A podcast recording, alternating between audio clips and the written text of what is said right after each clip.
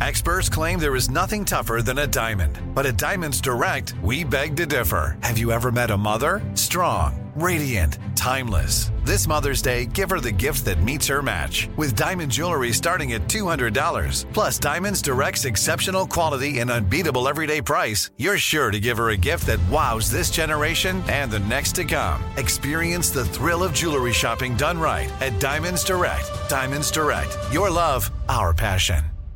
Homes.com knows having the right agent can make or break your home search. That's why they provide home shoppers with an agent directory that gives you a detailed look at each agent's experience, like the number of closed sales in a specific neighborhood, average price range, and more. It lets you easily connect with all the agents in the area you're searching so you can find the right agent with the right experience and ultimately the right home for you. Homes.com, we've done your homework.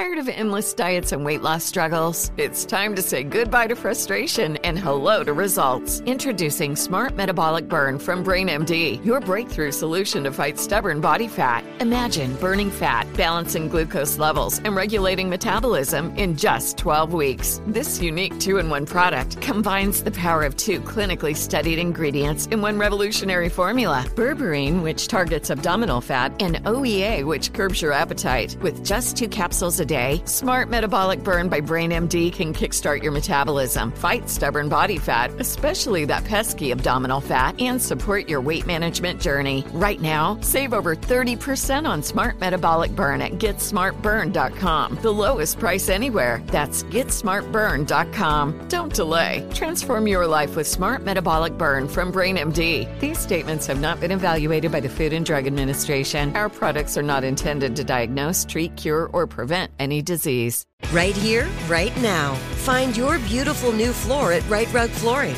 Choose from thousands of in stock styles, ready for next day installation, and all backed by the right price guarantee. Visit riterug.com. That's R I T E R U G.com today to schedule a free in home estimate or to find a location near you. 24 month financing is available with approved credit. For 90 years, we've been right here, right now. Rite Rug Flooring. Think dating is hard? Try finding love when you're neurodivergent. Today we're talking with a guest who not only has firsthand experience, but also just happens to be the best selling author of The Kiss Quotient. Hi, I'm Sarah Wendell. I'm Alisha Rai. Welcome to Love Struck Daily, where we bring a love story to your ears every single day.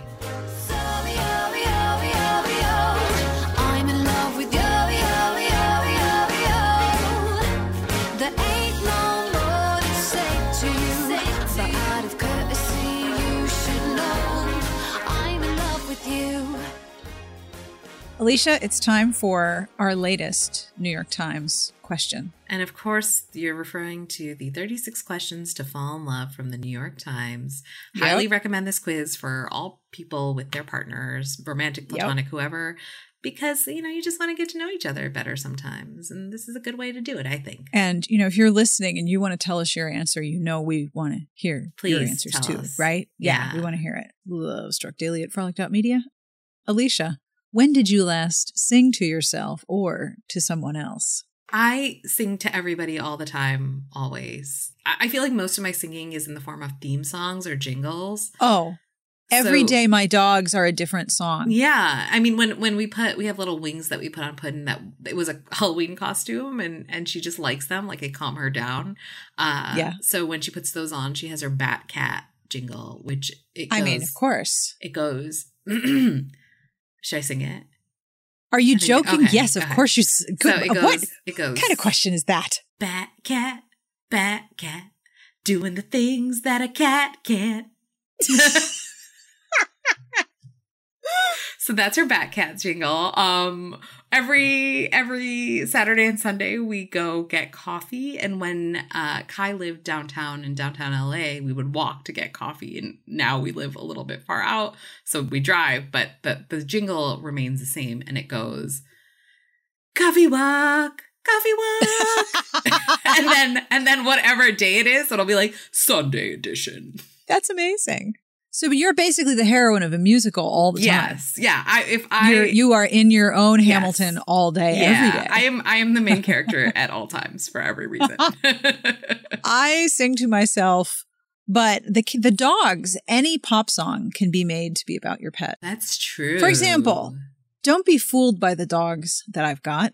We still, we still walk around the block. Ooh, I like that. Sometimes they poop a little, sometimes they poop a lot.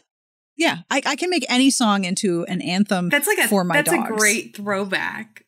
Fantastic. yeah. Little Jenny from the block there. But yeah, all all pop songs can be about your pets. And then I sing to myself constantly. Mhm. One of my very favorite things to do on a weekend when no one's around, which is rare, is to get on the treadmill, but then walk at just enough of a speed that I can sing. Mm. So I'll just do a whole a whole slew of songs on my workout playlist with, you know, moderate dance moves. I don't want to fall off and hit the wall, but singing and walking is way too fun. And I love singing to myself. But today, Sarah, we have something to sing about. I agree.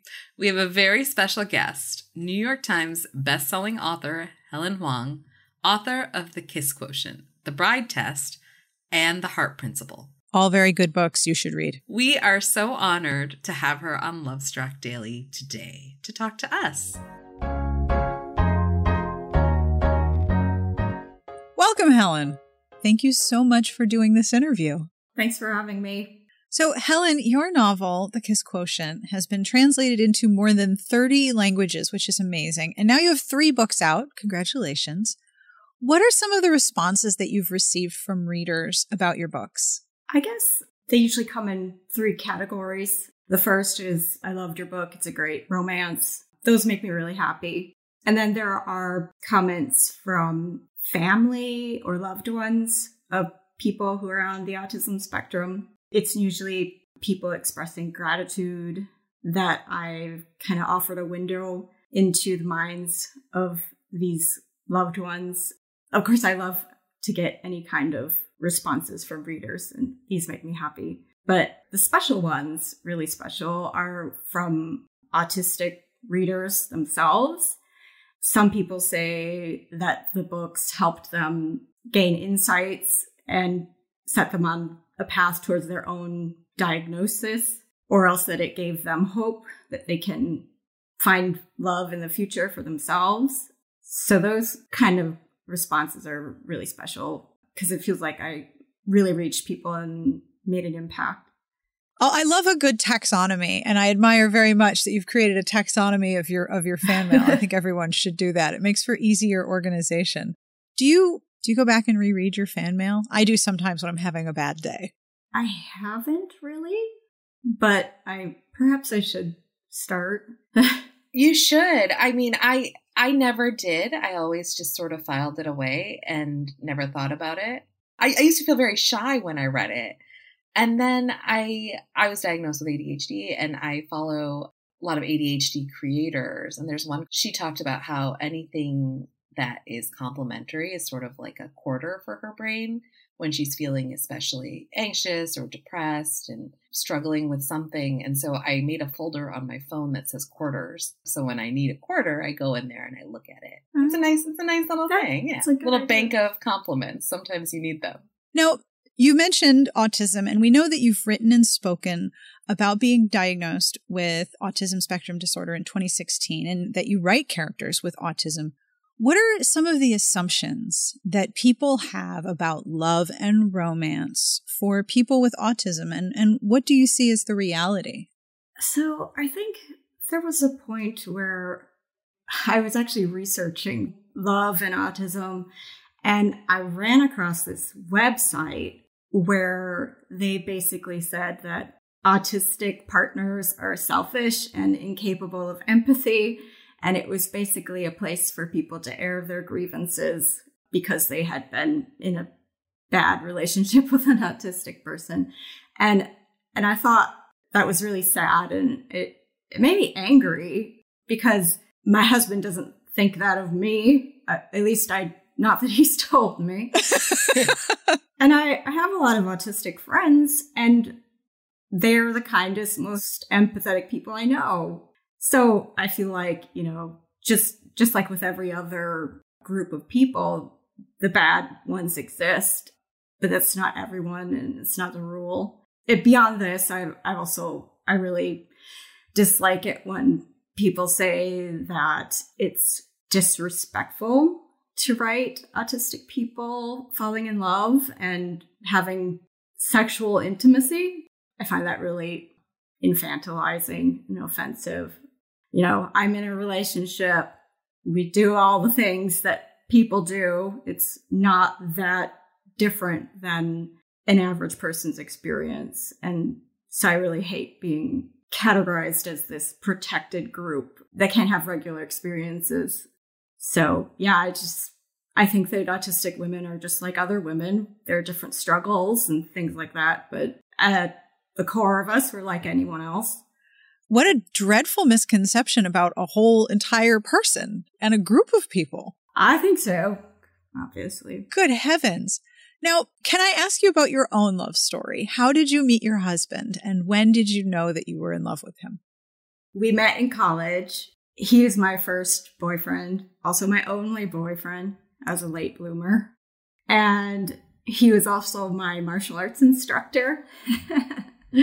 This is a romance Yeah. novel. I'm sorry. Are, are Alisha, are you taking notes? Yeah, that's fantastic. I love. Yeah, keep going. Tell us Yeah, to tell tell us us the more. okay. So chapter one, yeah, mhm. So I knew fairly on that I was interested in him.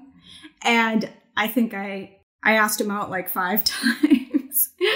and I think, you know, he- he's a physicist, uh, so he's really clueless. I, remember the first time I asked him, I was like, Do you want to have lunch with me? And he said, Oh, no, I already ate. Second time, Do you want to have dinner with me? And it was, Oh, it's too late. Um, and the third time, since you don't have dinner at this time, do you want to have dessert with me? Um, and he says, Oh, no, I don't eat sweets before bed. And Oh, for gosh sakes. and of course, me, I'm so clueless that I, you know, I think like a normal person would have thought, oh, he just, he just really doesn't like me. But like his, his reasons were so rational. Like they didn't imply that he didn't like me. They just implied that I wasn't asking in the right way. And so I kept going. And I asked him to a house party as I, I lived in this house with a whole bunch of other martial artists and we were having a big party and, and he said, Oh, I might show up and he didn't. no. And then we had a tournament and I asked him to show up for that. He said he might and again he didn't. And then finally I said I was going to see a movie with a bunch of friends. Do you want to go see Lord of the Rings with me, The Return of the King? And of course, like all the nerd bells went ding, ding, ding. And he said, Yes, I'd love to see Return of the King with you. And he didn't realize till halfway through the movie that it was a date. he told me this. He didn't realize. Oh my gosh. After that, he he's like, "Oh, I think she likes me. I might like her." And and then Hmm. that took a whole semester. A whole semester? yeah. Oh my gosh. Now, I did not have martial arts physicist on my hero archetype chart, but I think good one. I think I need to add that to the heroic archetype list. The martial arts physicist. Oh my gosh. Is So- he embarrassed now? Like when he thinks about it, or is he like, "How did I not realize I that she?" said-" I think he should be a little embarrassed. Yeah, a little bit, a little bit. Do you want to have lunch? No, I already ate. I would have done the same thing though. I was also clueless in college. People ask me out all the time. I was telling I was telling Kai the other day Uh, because my friend was over and she was talking about. She's like, "Oh yeah, she was friends with all the football players and didn't know what was going on." I was like, "Yeah." I'd be in their room and one of them would be like, "Hey, do you want to like give me a massage?" And I said to him, "Sure, lie down." And then I walked on his back because I thought he really just had like a ache in his back, and I was small, and I was just walking on his back, and but he said it was the best back massage he ever got. so. because it was but also very massage. coolest. So, so I very much empathize with your with your husband because I feel like I would have been in the same boat. Oh my gosh. Do you remember the moment that you fell, like fell for your husband? Yeah, I was thinking about it, and I remember there's a on campus they had this day called Slope Day, which is the day when the everyone celebrates the end of class. It's right before finals, and everybody celebrates with, of course, drunken revelry. And I mean, I obviously. I remember I was playing soccer barefoot on wet grass and I slipped and I twisted my ankle really bad. And I got Ooh. I got taken to the nurse or the doctor or wherever. And I remember that I called him and I told him, Oh, I can't meet you wherever, whenever it was, um, because I'm at the doctor's because I slipped and I hurt my ankle. And I didn't have any expectations that he would do anything. Uh, you know, I'm like the second youngest of six kids. So I know I don't have a high expectation of people taking care of me or worrying about me or anything. But he showed up. He showed up right away and you know he had plans with all his friends but he just ditched them all and he raced over there and and he was so worried and and he carried me around all over and and I think like just when he showed up and he, he had shaven he shaved his beard and he had this awful Fu Manchu mustache. Oh, I think it was on a dare. I don't know. It was horrible. but I remember when he showed up, I was like, I think I love that guy. So it wasn't so much showing up with the twisted ankle. It was the it was the the mustache and beard, wasn't it? I can't even bring myself to say it sarcastically. It was, it was so bad. but yeah. So what inspired you to write your first novel, The Kiss Quotient? Were you inspired? You were it was the beard, wasn't it? I just realized it was it was all of that fine facial hair action. The quotient is the is the beard ratio. I before the kiss quotient, I had been kind of playing with the idea of a gender swapped pretty woman. Um, But I had, you know, I couldn't figure out why, you know, a beautiful, successful woman would need to hire an escort. And it wasn't until my daughter's preschool teacher uh, called me and and we talked and she told me she thought my daughter was on the autism spectrum because they'd been having issues in class. And as i was researching autism in females it it basically put me on this path where i you know it led to my own diagnosis and it also inspired the character for the kiss quotient because she hires an escort because she's not good with people. She wants practice. Very logical reason. I I have learned a lot doing this podcast and we've had guests that talk about how people are expected to know things that are actually acquired skills. Like nobody knows how to go out and date somebody. I still don't. Nobody knows about sexuality and how it affects their own body until they actually sit and focus and learn on it. So it means it seems entirely rational that someone who doesn't know how to do something would ask a- an expert. I think so. Yeah, I mean, it makes total sense. Now, has romance writing helped you appreciate your partner? Has it changed any aspects of your relationship? I don't know that the writing has impacted my relationship as much as the other way around. That that the relationships, real life, gets poured into the books themselves. Oh, I can completely understand that. I think that's true of most writers, wouldn't you think, Alisha?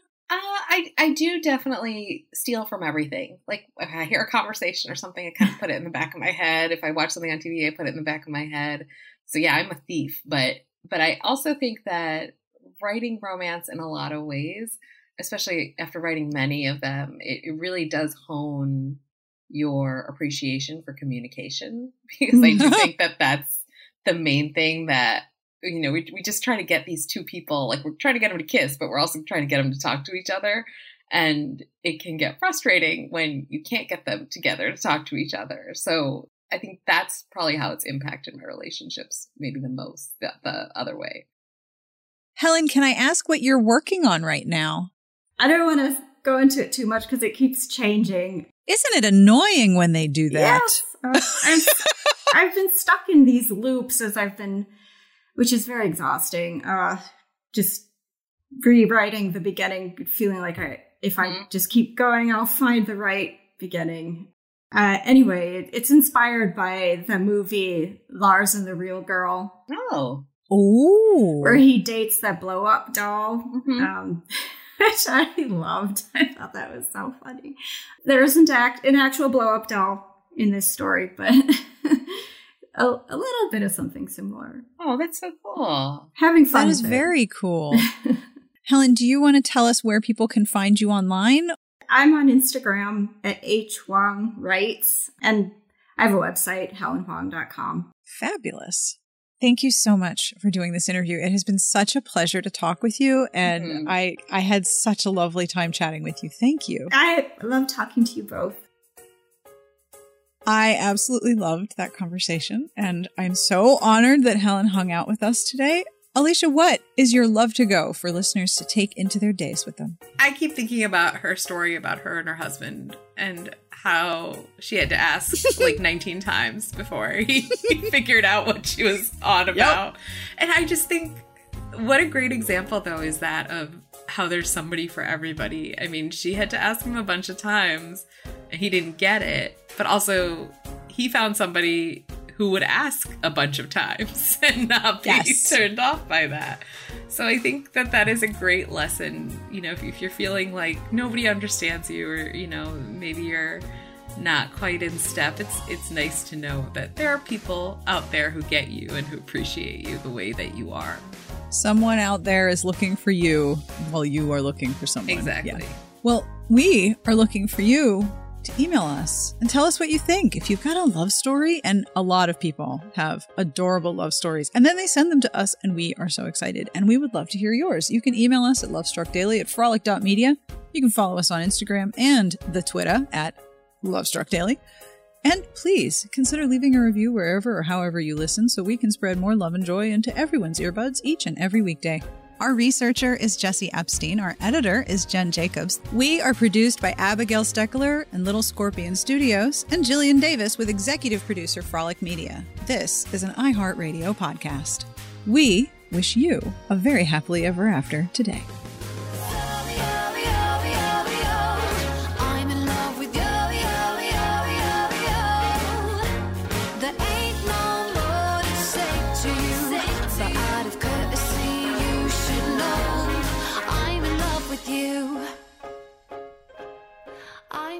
with you.